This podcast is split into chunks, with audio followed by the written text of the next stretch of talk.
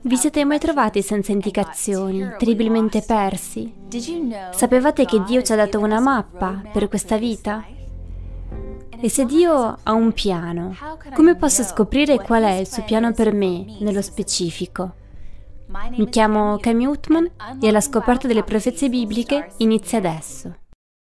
La nascita di una pandemia mondiale. Ultime notizie sul coronavirus. L'estremismo della politica mondiale. La cattiva amministrazione e la corruzione. Terribili disastri naturali sempre più frequenti. Gli incendi in Australia sono un avvertimento di quello che potrebbe succedere nel mondo. Cosa significa tutto questo? Cosa ci riserva il futuro?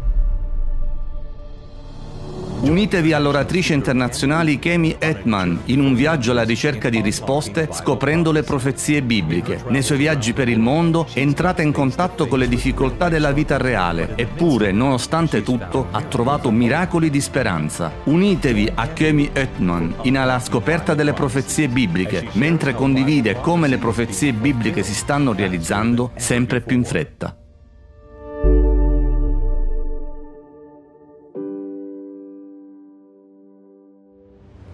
È difficile credere che questa sera sia la nostra ultima serata insieme nella scoperta delle profezie bibliche.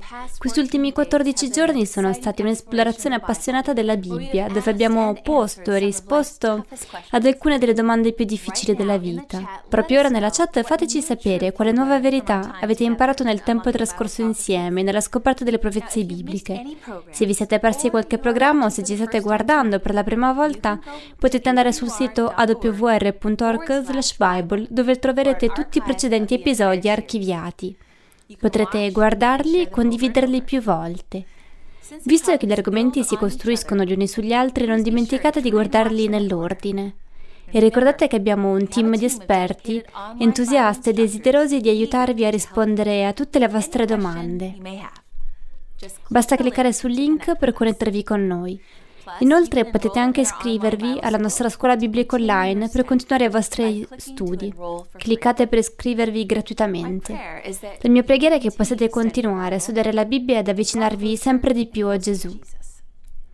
Ora voglio fare qualcosa di diverso, iniziare con un breve video di una testimonianza miracolosa di un uomo a Nazareth, di come si è schierato in favore di Dio e di come Dio l'ha difeso.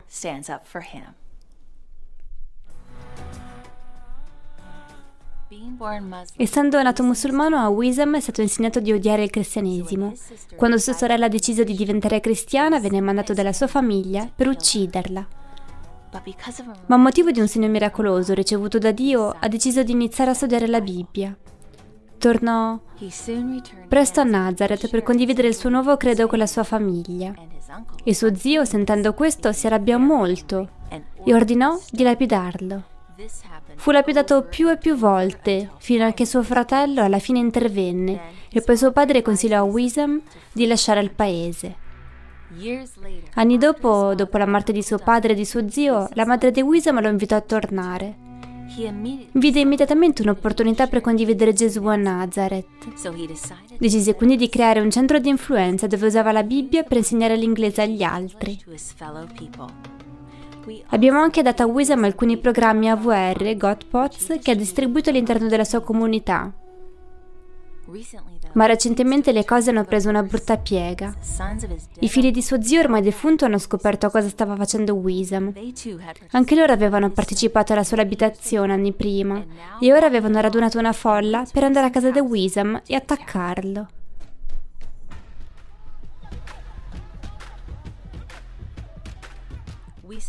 La moglie di Wisam, Audrey, sentì il trambusto e si precipitò a vedere cosa stava succedendo. Capì subito che Wisam era nei guai e cadde in ginocchio, cominciando a pregare. I fratelli di Wisam accorsero per proteggerlo quando venne colpito con una bara di metallo, ma poi suo cugino tirò fuori il coltello e pugnalò Wisam. Ma con suo grande stupore il coltello si piegò, lasciandolo illeso. Il fratello di Wisam raccolse allora il coltello piegato e disse Prova ancora a uccidere l'uomo di Dio. La folla si ritirò, minacciandolo. Non saprai dove o quando, ma ti uccideremo. Alcuni mesi dopo Wisam ricevette una telefonata scioccante. Gli stessi due cugini erano morti in sella alla loro moto. Mi ricorda il versetto che dice, se Dio è per noi, chi sarà contro di noi? Questo evento miracoloso scosse così tanto la comunità musulmana che Wisdom sapeva che era il momento perfetto per utilizzare l'evangelizzazione della VR attraverso i cellulari. È andato immediatamente a cercare qualcuno capace di tradurre sermoni in arabo. Trovò un uomo di nome Jamil che accettò di aiutarlo. Jamil lavorò per giorni, a volte fino a notte fonda, alla traduzione di sermoni basati sulla Bibbia. Nel leggerli era così commosso dalle presentazioni al punto da volerle condividere con una delle sue amiche della Chiesa Battista. Rimase così colpita dai sermoni che li ha condivisi a sua volta con il suo pastore, che rimase anche lui impressionato da quello che leggeva. Poi questi chiese a Wisam di predicare nella sua chiesa. Wisam predicò nella chiesa battista condividendo le profezie bibliche, il nostro messaggio sulla salute e gli scritti di Ellen White. I loro cuori erano così commossi che il pastore e la maggior parte della congregazione presero la decisione di essere battezzati nella chiesa cristiana avventista del settimo giorno. E in un bellissimo sabato abbiamo tenuto un servizio in chiese sulle rive del fiume Giordano, poi uno dopo l'altro sono entrati in acqua. Wisam ha avuto la gioia di battezzare queste anime preziose con l'anziano di chiesa Dwayne McKee. Non è questa una sorprendente testimonianza della potenza di Dio? Oggi voglio offrirvi qualcosa di nuovo, la possibilità di ricevere ulteriori studi nel campo della profezia direttamente sul vostro cellulare. Cliccate sul link qui sotto e avrete l'opportunità di ricevere potenti insegnamenti biblici sulle profezie direttamente sul vostro telefono. Basta cliccare su questo link. Sapete, la nuova vita che Gesù rende possibile attraverso il battesimo è davvero sorprendente. E spero che abbiate preso questa decisione di seguire Gesù nel battesimo. Tutto ciò che abbiamo studiato ha portato a questo preciso momento. Qual è il piano finale di Dio per questa terra? E qual è il suo piano finale per noi? Vedremo come Dio aveva un piano giusto dall'inizio della storia del mondo per proteggerci e alla fine per difenderci. Per proteggere la sua bellissima sposa, la sua vera Chiesa, per farla arrivare fino alla fine. Preghiamo amici per poi passare allo studio del gran conflitto. Padre Celeste, Re dell'universo, Re dei nostri cuori, Signore, svuotami di me stessa e riempimi di Spirito Santo Ungi le mie labbra con le tue sole parole, che possiamo diventare consapevoli dei tempi in cui viviamo. Apri i nostri cuori e affina le nostre menti, Signore, alla tua verità. Siamo pronti per questi ultimi giorni. Sappiamo che ci stai proteggendo e lo diamo a te e a tutta la tua gloria, Signore. Nel prezioso nome di Gesù. Amen. Sono così entusiasta di poter condividere questo particolare messaggio con voi, perché è proprio quello che, che, mi ha svegliata, che ha cambiato personalmente la mia vita e la direzione della mia vita, dalla ricerca del mondo alla ricerca del cielo. Ricordiamo il nostro tema. Se si trova nella Bibbia, ci credo. Se è in contrasto con la Bibbia, allora non fa per me. Oggi esamineremo tutta la storia del gran conflitto tra Cristo e Satana, dalla Genesi all'Apocalisse. Siete pronti? Quanti di voi hanno mai pressato frutta e verdura? Si prendono circa 20 carote e le si spreme in una piccola tazza. Questo è ciò che faremo con la Bibbia, la versione super concentrata. Ho bisogno che la vostra mente sia come uno schermo cinematografico. Voglio che visualizzate il tutto con me. La nostra storia inizia nel capitolo 28 del libro di Ezechiele con un angelo chiamato Lucifero che viene descritto come un cherubino che copre il propiziatorio. Ora, per capire cosa faceva quel genere di cherubino, dobbiamo tornare all'Antico Testamento, a Esodo 25, dove la Bibbia descrive un edificio. Questo edificio è importante, si chiama santuario.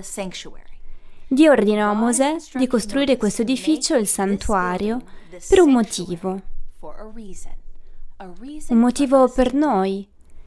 All'interno di questo santuario c'è il luogo santissimo, dove c'è un riflesso della sala del trono di Dio in cielo.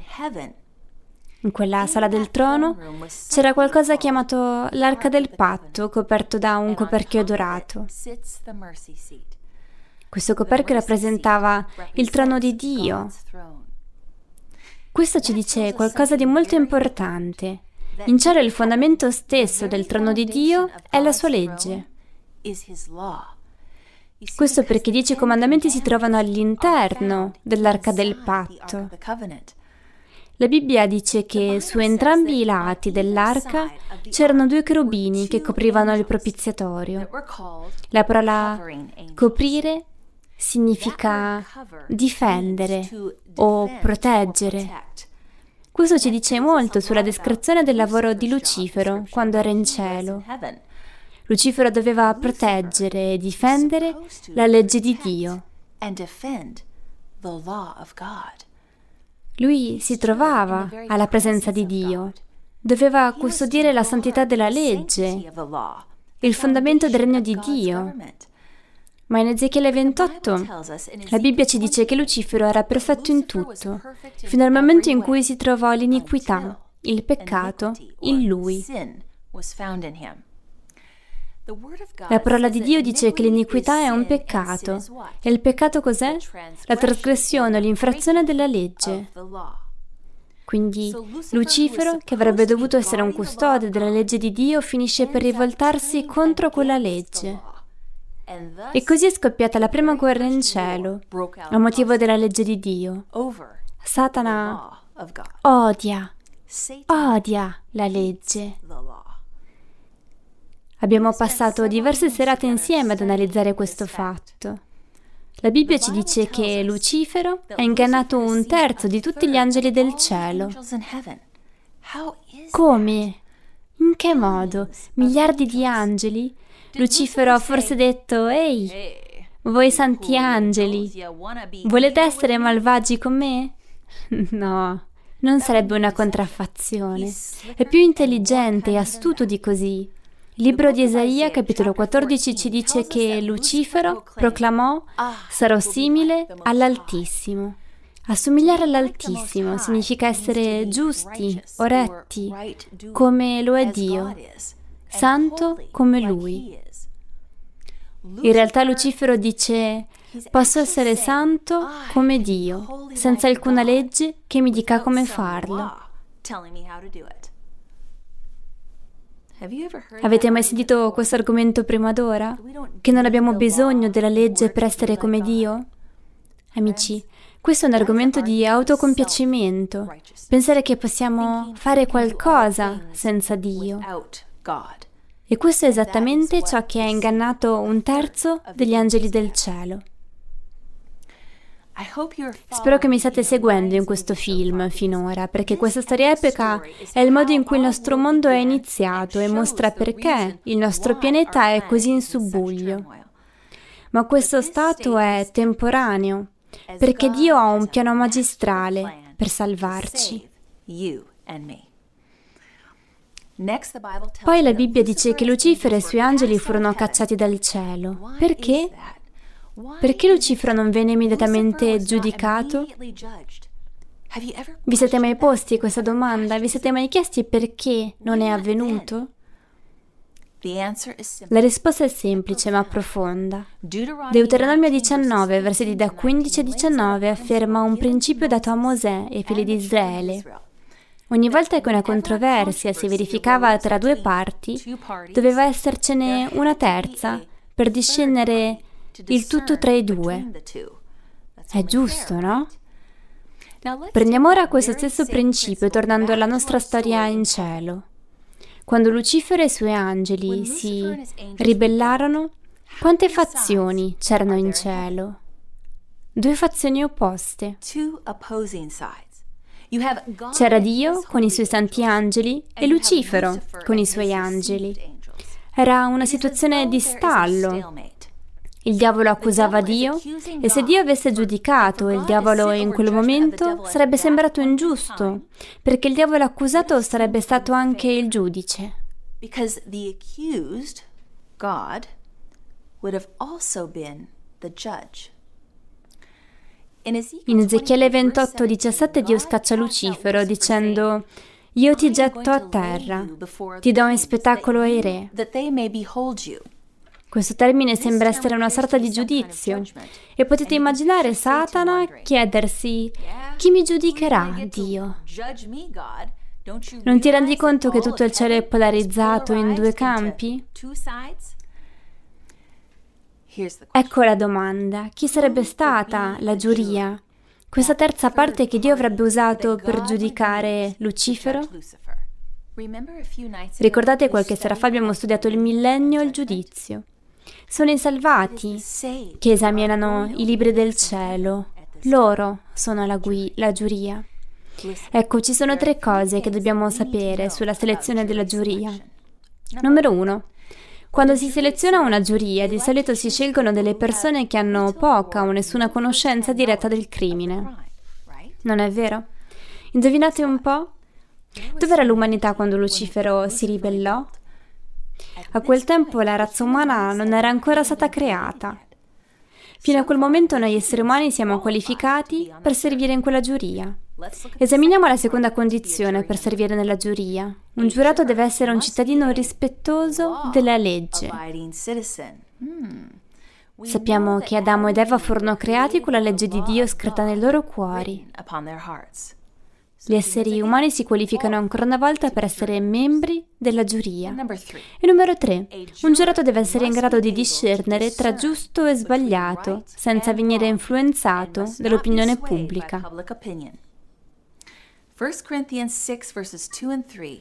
Prima Corinzi 6, 2, 3 dice non sapete che giudicheremo gli angeli? Noi siamo i re che Dio ha creato, in parte per servire nelle giurie. Così gli uomini e le donne si qualificano su tutti e tre i punti per far parte di quella giuria. Così Lucifero assiste alla creazione degli esseri umani e si chiede, sono loro che devono giudicarmi? Lo vedremo. Ora pensiamo a questo. Quando Satana scopre da Dio che un giorno sarà giudicato dalla razza umana, cosa fa? Cerca di corromperci e di influenzarci. Noi, i membri della giuria, invitandoci a passare dalla sua parte, al suo modo di pensare ribellandoci, da inizio le sue bugie nell'Eden, sull'albero. Doveva ingannare o convincere gli esseri umani a seguire le sue istruzioni e non quelle di Dio. Quando Satana seduce Eva nel giardino, le chiede forse vorresti essere malvagia? No, non avrebbe funzionato. Sarebbe stato troppo ovvio. Al contrario di Seva, lascia che ti mostri come puoi essere come Dio. Vi suona familiare? È la stessa bugia che ha usato per convincere un terzo degli angeli del cielo a seguire le sue vie invece di quelle di Dio.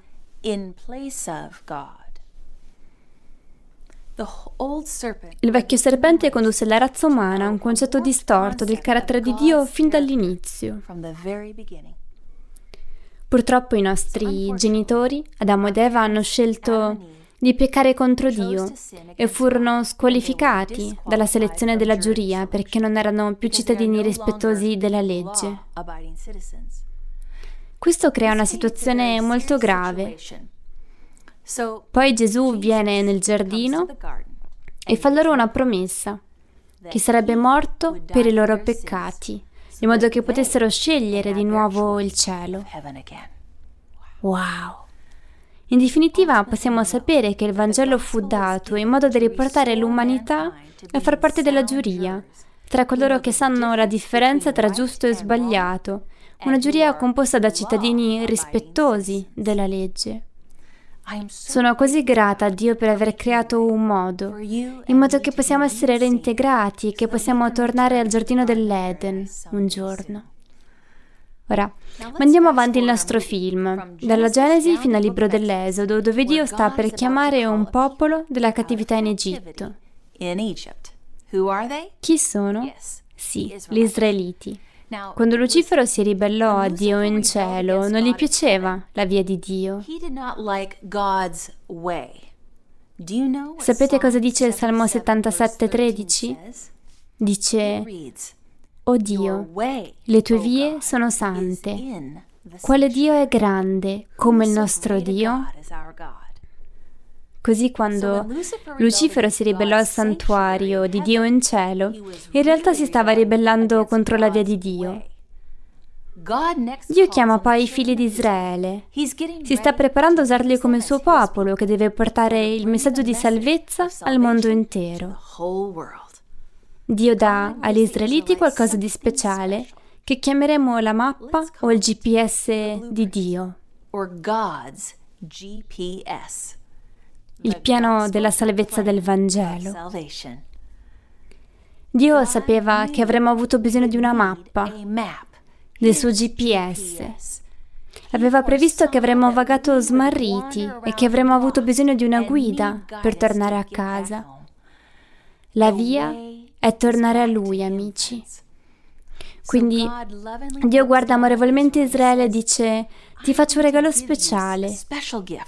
E in questo dono c'è la via da percorrere. Voglio usare voi, il popolo di Israele, per dare questa mappa, questo GPS speciale al mondo intero. Vuole dare il piano della salvezza del Vangelo al mondo intero attraverso gli israeliti. Possiamo cominciare a capire e immaginare la rabbia provata da Satana quando vide una copia della sala del trono di Dio in cielo, il santuario di Dio, costruito dagli israeliti qui sulla terra, nel deserto. Perché ora gli esseri umani avrebbero avuto l'opportunità di comprendere il piano della salvezza di Dio. Satana deve aver iniziato a radunare il suo esercito di angeli caduti, dicendo questo è ciò che condurrà tutte le persone alla salvezza. Beh, noi lo odiamo e noi distruggeremo il piano di Dio per salvare questo mondo. Distruggeremo le persone che possiedono le verità di Dio. Non possiamo permettere che questa verità si impadronisca del mondo. Quindi dovete chiedervi, qual è questo piano? Qual è le vie della salvezza? Analizzeremo un'immagine e la studieremo insieme. Vediamo il santuario in linea d'aria, come se lo stessimo sorvolando. Si può vedere il cortile esterno, si vedono due oggetti. Ciò che è affascinante è il vero significato che ogni oggetto ha personalmente per noi. Personally, for you and me. Per prima cosa vediamo l'altare del sacrificio, dove venivano sacrificati gli animali. Cosa rappresenta? Il sacrificio di chi? Di Gesù Cristo. Poi c'è la conca. È qui che il sacerdote si lavava le mani e i piedi. Cosa simboleggia nel Vangelo? Il battesimo. Entriamo nel luogo santo. Vediamo la tavola dei pani di presentazione che rappresenta la parola di Dio, il pane della vita. Matteo 4:4 dice, non di pane soltanto vivrà l'uomo, ma di ogni parola che proviene dalla bocca di Dio. Poi ci giriamo e vediamo l'altare dell'incenso che rappresenta le nostre preghiere. E poi troviamo il candelabro a sette braccia, che rappresenta lo Spirito Santo, la nostra testimonianza agli altri attraverso lo Spirito di Dio. Amici, vedete, voi siete la luce del mondo. Una città posta sopra un monte non può rimanere nascosta. Dobbiamo risplendere per Gesù. Amici, è tutta questione di testimonianza. Ora entriamo nel luogo santissimo. Qui si vede l'arca del patto con i dieci comandamenti all'interno.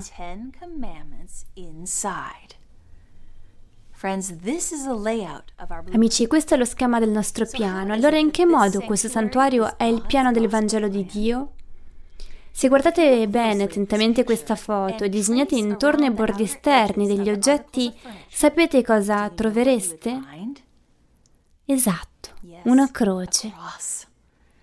Potete immaginare, immaginare che migliaia di anni prima della venuta di Gesù sulla terra il santuario ha profetizzato santuario ha profetizzato che Cristo sarebbe morto su una croce per i nostri peccati e gli dice io sono la via, la verità e la vita in Giovanni 14,6.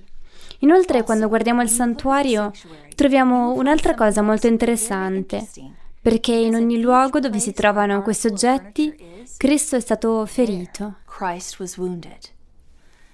Un chiodo nella mano sinistra, un chiodo nella mano destra, una corona di spine sulla testa. È morto con il cuore spaccato, dei chiodi nei suoi piaci, piedi incrociati, fino al punto in cui venne trafitto nel fianco, da dove uscì sangue e acqua. Vedete, Dio consegna il suo popolo attraverso questo piano, la sua via, più e più volte. Prendete i figli di Israele, per esempio. In Esodo 12 uscirono dalla cattività.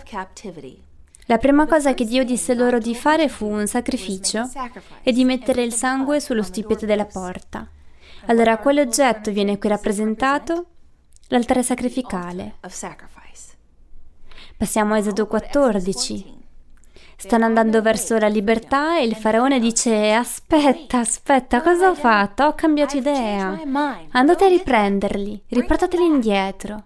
Cosa fa Dio? Apre il Mar Rosso. E cosa simboleggia questo? Il battesimo, la conca. Dopo aver raggiunto l'altra sponda del Mar Rosso, indovinate cosa succede in Esodo 16? Gridano abbiamo fame. E indovinate cosa fa Dio per il suo popolo? Dà loro la manna, il pane del cielo, che rappresenta la tavola dei pani di presentazione. Poi in Esodo 19 Dio dice loro, siete il mio tesoro speciale, siete la mia luce per il mondo, il mio popolo di cui mi servirò per portare la salvezza sulla terra, che equivale al candelabro a sette braccia. Dio disse a Mosè, voglio che tu dica al mio popolo di trascorrere tre giorni a prepararsi per incontrarmi, preparando i loro cuori, pregando, a simboleggiare l'altare dell'incenso. Perché dovevano preparare i loro cuori? In vista di quello che sarebbe successo in Esodo 20. Proprio così, Dio scende e pronuncia i dieci comandamenti. Analizziamo ora la vita di Gesù e di come questa corrisponde al modello del santuario. Gesù è nato in una mangiatoia tra gli animali. Si potrebbe dire che è nato sull'altare sacrificale. È stato battezzato all'età di 30 anni, la conca. Viene poi condotto nel deserto, dove viene tentato da Satana. E questa prima tentazione consiste nel trasformare le pietre in pane. La seconda tentazione è quella di buttarsi giù da una rupe e offrire una preghiera presuntuosa a Dio. La terza tentazione è so che sei venuto per il tuo popolo, il tuo candelabro ha sette braccia. Inchinati e ti darò il tuo popolo. Ma Gesù rifiuta Satana e Gesù supera le tre tentazioni e continua a predicare la legge unita alla misericordia. O cosa ne dite di questo? Stesso schema, guardiamo i libri del Nuovo Testamento. Matteo, Marco, Luca e Giovanni si occupano tutti del sacrificio di Cristo. Il libro successivo, Atti, riguarda il battesimo dello Spirito Santo, è la conca. Facendoci strada attraverso il santuario vediamo anche il libro dei Romani, dove si parla dell'importanza dello studio della Bibbia, della preghiera e della testimonianza. E poi l'Apocalisse ci porta nella sala del trono di Dio, il luogo santissimo. Amici, dovremmo conoscere questo progetto. È il piano di salvezza. Così ora so che quando voglio essere salvato c'è un processo. Chi è che Romani 10.9 dice che devo accettare? Cristo. E se mi innamoro davvero di Cristo come mio personale Signore e Salvatore, cosa sarò? Battezzato. Ora vogliamo fermarci qui? C'è qualcos'altro nella vita di Dio oltre al battesimo? Sì. Poi se sono veramente battezzato e deciso, decido di seguire Cristo, vorrò studiare, a rivendicare la parola di Dio. Pregherò Dio per approfondire la nostra relazione, mostrerò agli altri il suo amore. sulla via della salvezza di Dio, riuscite a indovinare dove veniamo condotti alla fine? Proprio così. In Giovanni 14:15 Gesù dice, se voi mi amate, osserverete i miei comandamenti. Ora il diavolo è arrabbiato per questo piano della salvezza, naturalmente. Tutto l'Antico Testamento parla del modo in cui il diavolo cerca di distruggere il popolo che possiede il piano, distruggendo il piano stesso. Pensatela così. Il progetto è un pallone e Dio dà quel pallone a Israele dicendo portalo in fondo al campo. Poi Israele inizia a correre lungo il campo, ma sceglie di ribellarsi a Dio. Diventa testardo e Dio gli permette di andare per la sua strada, finendo in cattività a Babilonia. Cosa succede dopo? Veniamo introdotti alla prima delle tre profezie del libro di Daniele. La prima profezia è quella delle 70 settimane. Di che cosa parla questa profezia? Per questa illustrazione ci teniamo sul semplice, amici. La profezia è ciò che Dio dice a Israele, colui al quale il santuario indica quello che avverrà tra 70 settimane. Se non siete pronti a riceverlo e se continuerete nella vostra ribellione, vi toglierò il progetto per darlo a qualcun altro. Ma indovinate cosa succede? Israele non è pronto quando arriva Gesù e rifiuta Cristo. Sapete cosa succede quando, quando muore, il velo del santuario si strappa in due, dall'alto verso il basso, a simboleggiare la fine del progetto terreno. Gesù, dopo la sua risurrezione, ascende al cielo in un santuario celeste e il progetto, la palla, viene tolto dall'Israele letterale e dato all'Israele spirituale. Indovinate un po'. Abbiamo appena esaminato tutto l'Antico Testamento stasera. Wow, siamo a metà strada. Dio dà a Israele il dono delle lingue in modo che possa prendere questo messaggio di un santuario celeste, di un sommo sacerdote celeste e portarlo in giro per il mondo. L'Israele spirituale parte sul campo di gioco, niente può fermarlo. Satana dice devo bloccare questo popolo, questi cristiani incessanti. Quindi cosa fa Satana? In primo luogo fa in modo che l'Israele letterale attacchi l'Israele spirituale. Poi solleva la Roma letterale per attaccare l'Israele spirituale. Ma Satana si rende conto che ogni volta che un cristiano muore, questo opera contro di lui, perché il suo sangue è come un seme. Continua a moltiplicarsi. Più determinato che mai, Satana dice Ora ho davvero bisogno di cambiare la mia tattica. E questo ci porta alla seconda delle tre profezie del libro di Daniele, la profezia dei 1260 anni. Come abbiamo studiato, questa profezia afferma semplicemente che sarebbe sorto un potere chiamato il piccolo corno. Questo potere avrebbe cercato di rovesciare il piano di Dio. In che modo il diavolo usa questo potere del piccolo corno, questo falso potere spirituale, per abbattere il santuario di Dio? Rimettiamo il nostro progetto sullo schermo. Vedete, il diavolo è il maestro della contraffazione. Manipola le masse con le sue sostituzioni popolari. Amici, ricordate che per ogni verità biblica, Satana ha la sua contraffazione. Cosa è successo nel Medioevo? Quel periodo di 1260 anni che abbiamo studiato? Beh, la Chiesa di secoli bui, la Chiesa cattolica romana ha rifiutato la verità di Dio, che venivano insegnate nel santuario di Dio. Cosa voglio dire? L'altare sacrificale, che rappresentava il sacrificio di Cristo, fu rifiutato e sostituito da un insegnamento chiamato penitenza. Alla gente fu detto che il sacrificio di Cristo non era sufficiente per pagare i loro peccati, dovevano quindi fare penitenza. L'efficacia della sofferenza di Cristo, il suo sacrificio è stato respinto e al suo posto è stato insegnato una contraffazione. E la conca che rappresenta il battesimo? La Chiesa del Medioevo ha detto porteremo avanti l'aspersione dei neonati al posto del vero battesimo per immersione, che richiede una confessione e un pentimento sinceri. Non solo l'hanno fatto, ma sono andati nel luogo santo, alla tavola dei pani di presentazione, che rappresenta la parola di Dio, dicendo non potete capire la parola di Dio da soli, solo il prete può spiegarvela. È così che hanno incoraggiato le tradizioni della Chiesa come più importanti rispetto alla parola di Dio.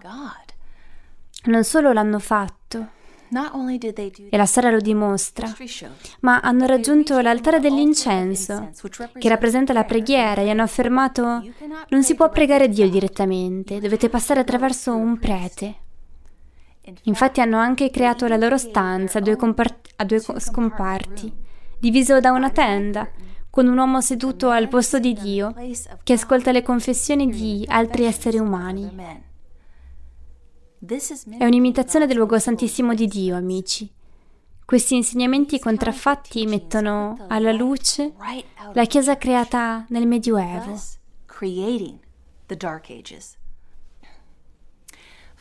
Infine la Chiesa cattolica romana è andata nel luogo santissimo e ha preso la legge di Dio. I suoi dieci comandamenti li ha scombussolati. Abbiamo passato molto tempo a esaminare questi dettagli insieme nel corso di questa serie di episodi. Hanno preso il quarto comandamento, il sabato, il settimo giorno, e lo hanno eliminato, sostituendolo con il culto del primo giorno della settimana. Satana è determinato a scombussolare il progetto di Dio. Vuole che perdiate. Dobbiamo disperare? Cosa farà Dio? Beh, c'è un'altra profezia, chiamata la profezia dei 2300 anni. E quella profezia diceva che alla fine dei 2300 anni, che sarebbero terminati nel 1844, amici, questo è uno studio più approfondito di cui vi consiglio di chiedere ai nostri esperti. Ma devo fare questa considerazione.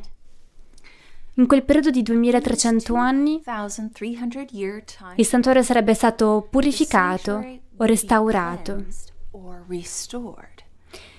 Vedete, Daniele 8:14 dice che sarà purificato, riportato al suo stato legittimo, nel modo di Dio. Guardate un po'.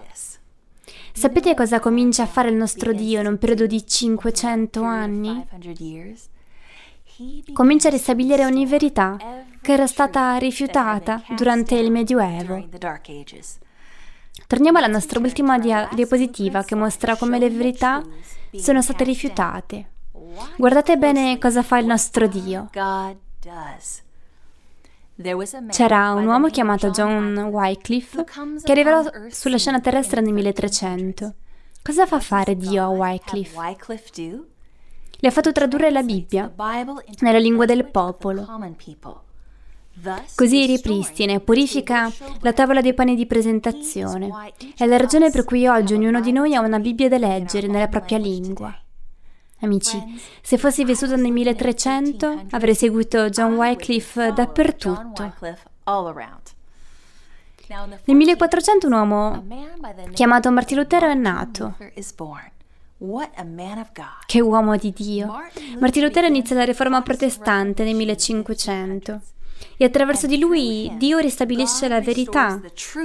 È il sacrificio di Gesù Cristo sulla croce che paga per i nostri peccati, non la penitenza. Quindi, se fossi vissuta in quel periodo, so che sarei stata una luterana. Lode a Dio per il movimento luterano. Amen.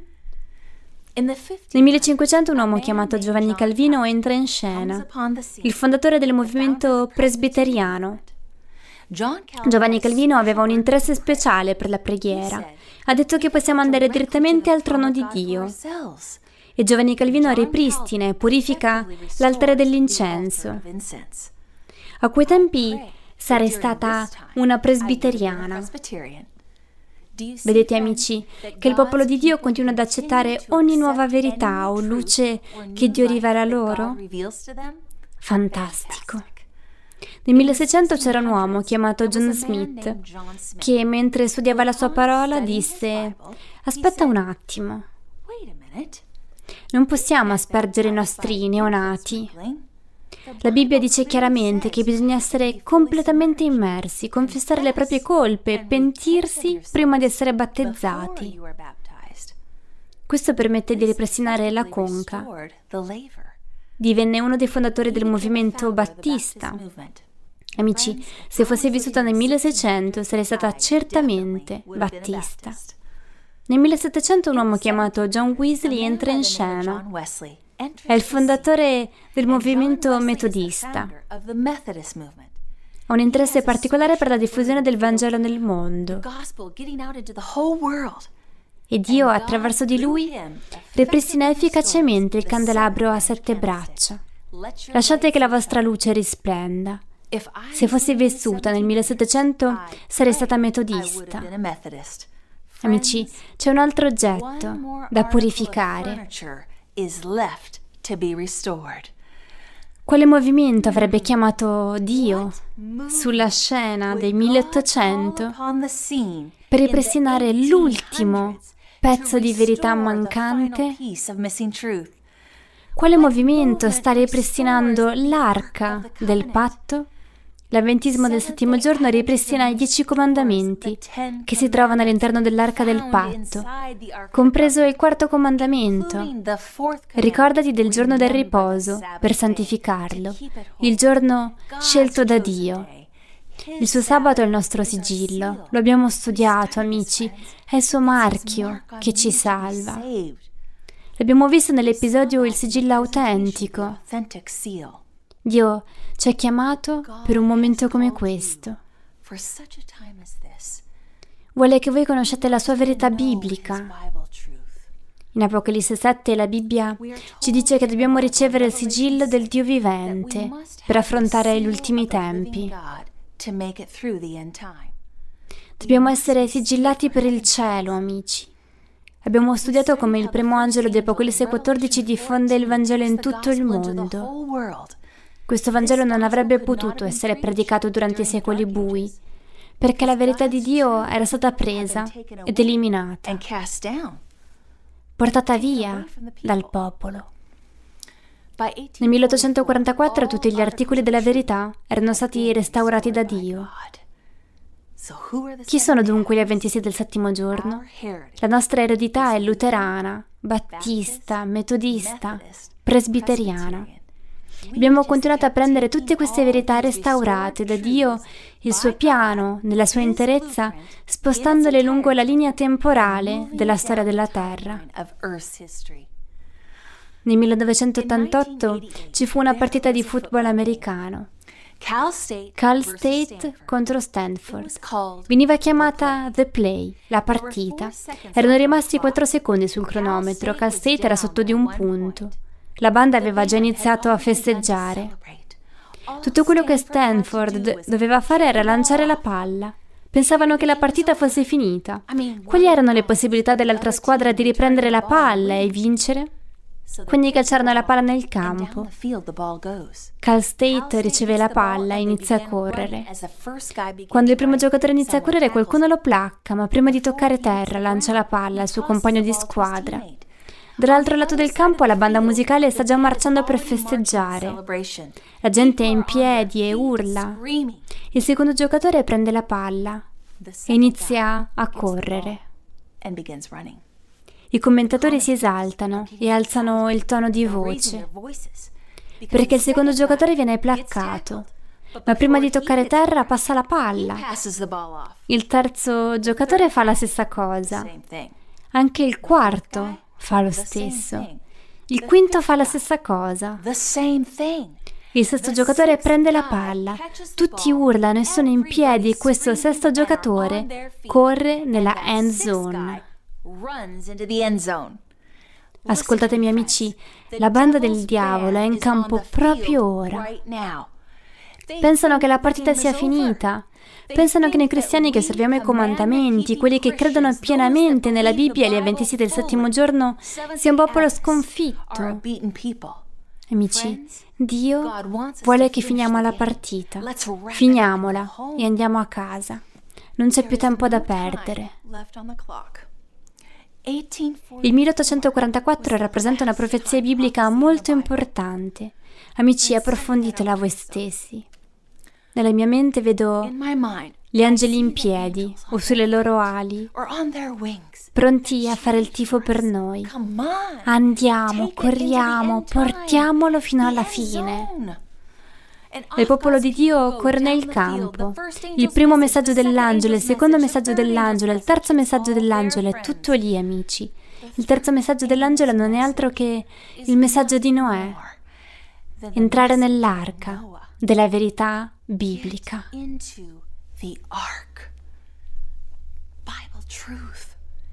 Entrare nell'arca prima che sia troppo tardi. Perché? Perché il sigillo di Dio è dentro l'arca. La Bibbia dice che coloro che sono fuori dall'arca saranno marchiati a morte. In Apocalisse 15:16 leggiamo che gli angeli con le ultime sette piaghe sono visti uscire fuori dal luogo santissimo. Perché? Perché coloro che ricevono le piaghe sono quelli che hanno ignorato e rifiutato ciò che si trova all'interno del luogo santissimo. Il nostro messaggio è di entrare nell'arca. Per coloro che scelgono di entrare nell'arca e ricevere il sigillo di Dio, dobbiamo temere le ultime sette piaghe imminenti? Come sempre la scrittura ha la risposta. Salmo 91, uno dei miei capitoli preferiti. Versetto 1. Chi abita al riparo dell'Altissimo riposa all'ombra dell'Onnipotente. È una promessa di protezione, amici. Reclamatela. Versetto 10. Nessun male potrà colpirti, né piega alcuna s'accosterà alla tua tenda. Non una sola piaga. Proprio come è stato per il popolo di Israele. Credete nelle promesse di Dio? Il nostro Dio nella storia del mondo ha mantenuto ogni promessa fatta. È così pronto a vedere rivendicato il suo carattere. E gli promette che il vostro pane e la vostra acqua saranno al sicuro. Io ho fiducia in Lui.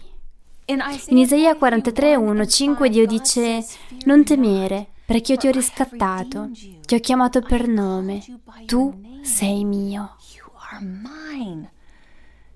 Non temere, perché io sono con te. Ricordiamocelo amici, perché ne avremo bisogno, probabilmente prima di quanto pensiamo.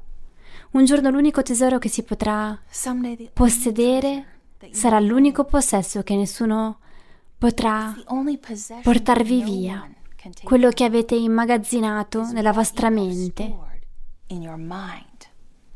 che sia di valore salvifico.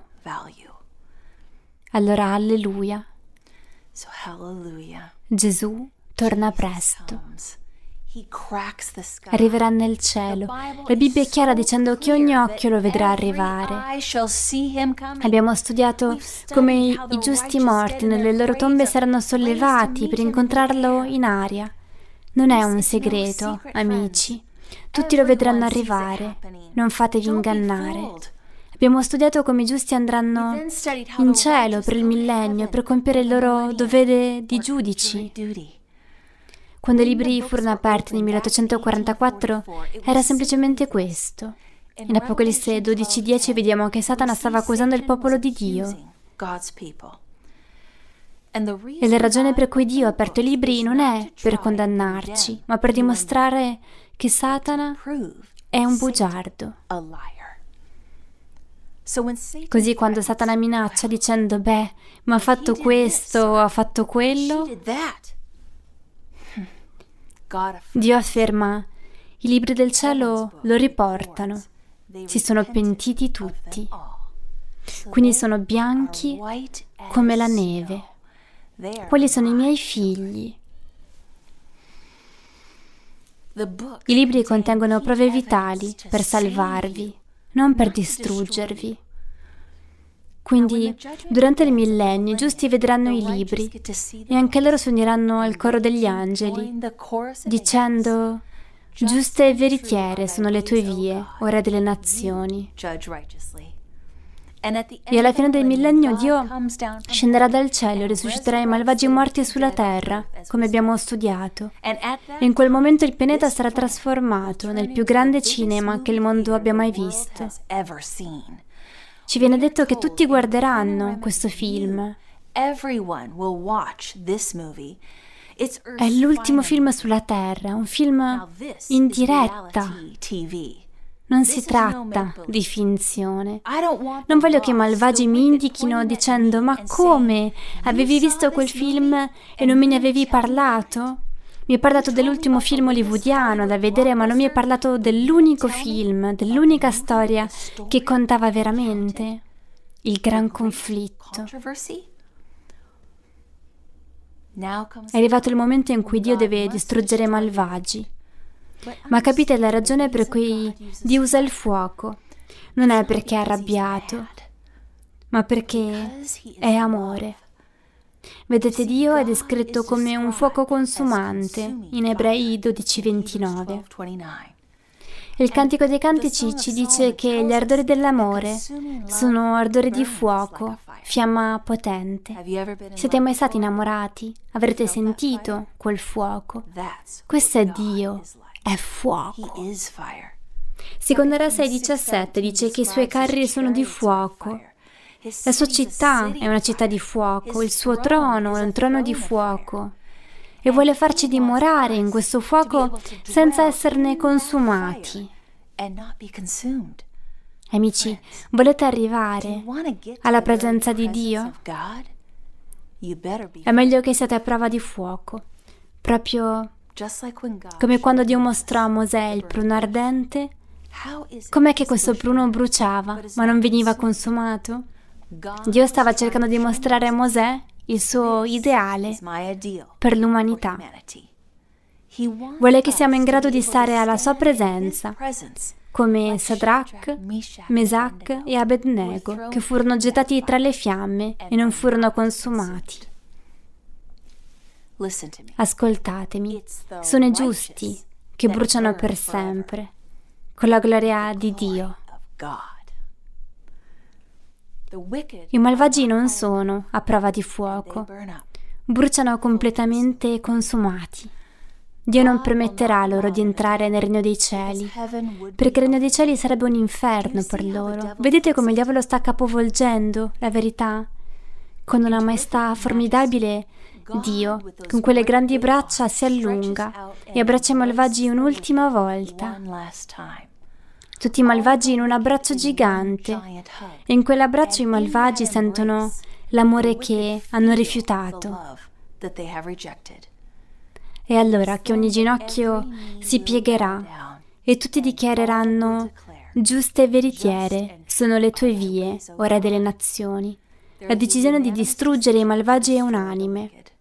E poi Dio rinnova il pianeta Terra, secondo il suo piano originale un perfetto giardia, giardino paradisiaco. In Isaia 66, 23 la Bibbia dice, di sabato in sabato, ogni carne verrà a prostrarsi davanti a me. Vedete amici, noi osserveremo il sabato in cielo per l'eternità.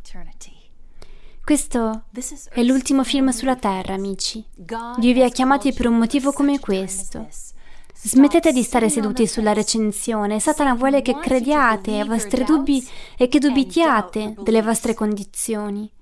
Non importa quello che avete fatto, Gesù ha una misericordia più che sufficiente per ricoprirvi.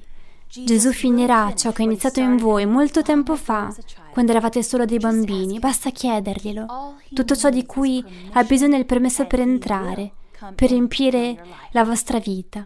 Il nostro Dio è capace, più che capace, di mantenere ogni sua promessa. Vorrei potervelo descrivere meglio perché è indescrivibile, addirittura incomprensibile. È invincibile, irresistibile. E quando ci si innamora di Lui non si riesce a toglierselo dalla mente. Non lascerà mai la vostra mano. Non si può sopravvivere a Lui e non si può vivere senza di Lui. La morte non è riuscita a vincerlo, il sepolcro non è riuscito a trattenerlo. La tomba è vuota, amici. Il nostro Redentore vive e vi vuole con Lui per sempre. Preghiamo. Padre Celeste, Re dell'Universo, prego che ognuno di noi rimanga fermo nella tua verità. che restiamo attenti alle insidie di Satana, che rivendichiamo le tue promesse di protezione e sicurezza durante questi ultimi giorni. Tu sei potente e misericordioso e continui a proteggerci e a prenderti cura di noi quando non ce lo meritiamo.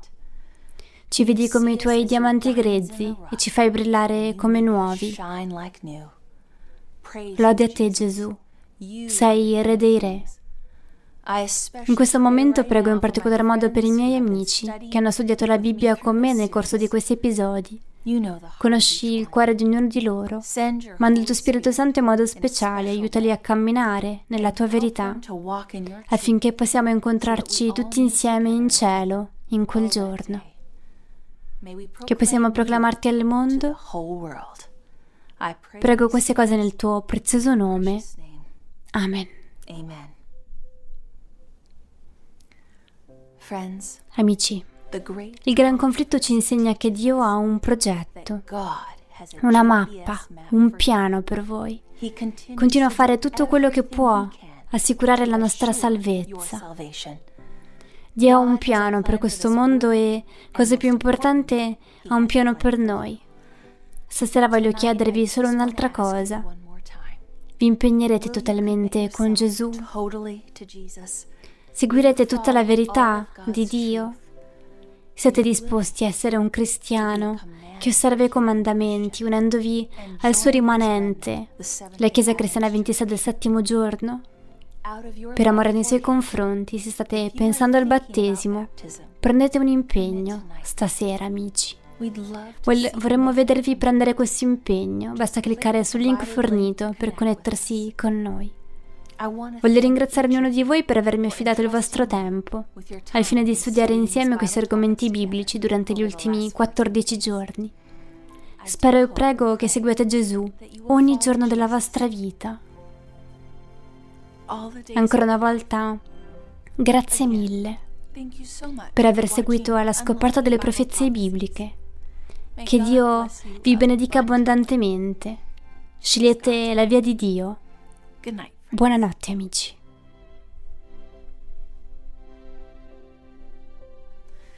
Cari amici, negli ultimi 14 giorni ho avuto il privilegio di condividere con voi alcune delle più grandi profezie bibliche. Ma per me è importante che il vostro viaggio spirituale continui. Vorrei continuare a studiare la parola di Dio, che vi aiuterà ad avvicinarvi a Cristo e vi preparerà per il suo regno celeste. Ho un buon amico, un pastore, un oratore internazionale, un professore di Bibbia, Chris Holland. Anche lui crede che la nostra unica fonte di verità si trova nella Bibbia. Continuerà questo viaggio con voi. So che verrete benedetti dei suoi insegnamenti. È importante essere parte di una comunità che vi aiuta nella ricerca della scoperta. Pianificate ora di continuare con la nostra comunità online settimanale e unitevi al pastore Chris Holland mentre insegna a partire dalla Bibbia e svela i principi chiave per la vita eterna.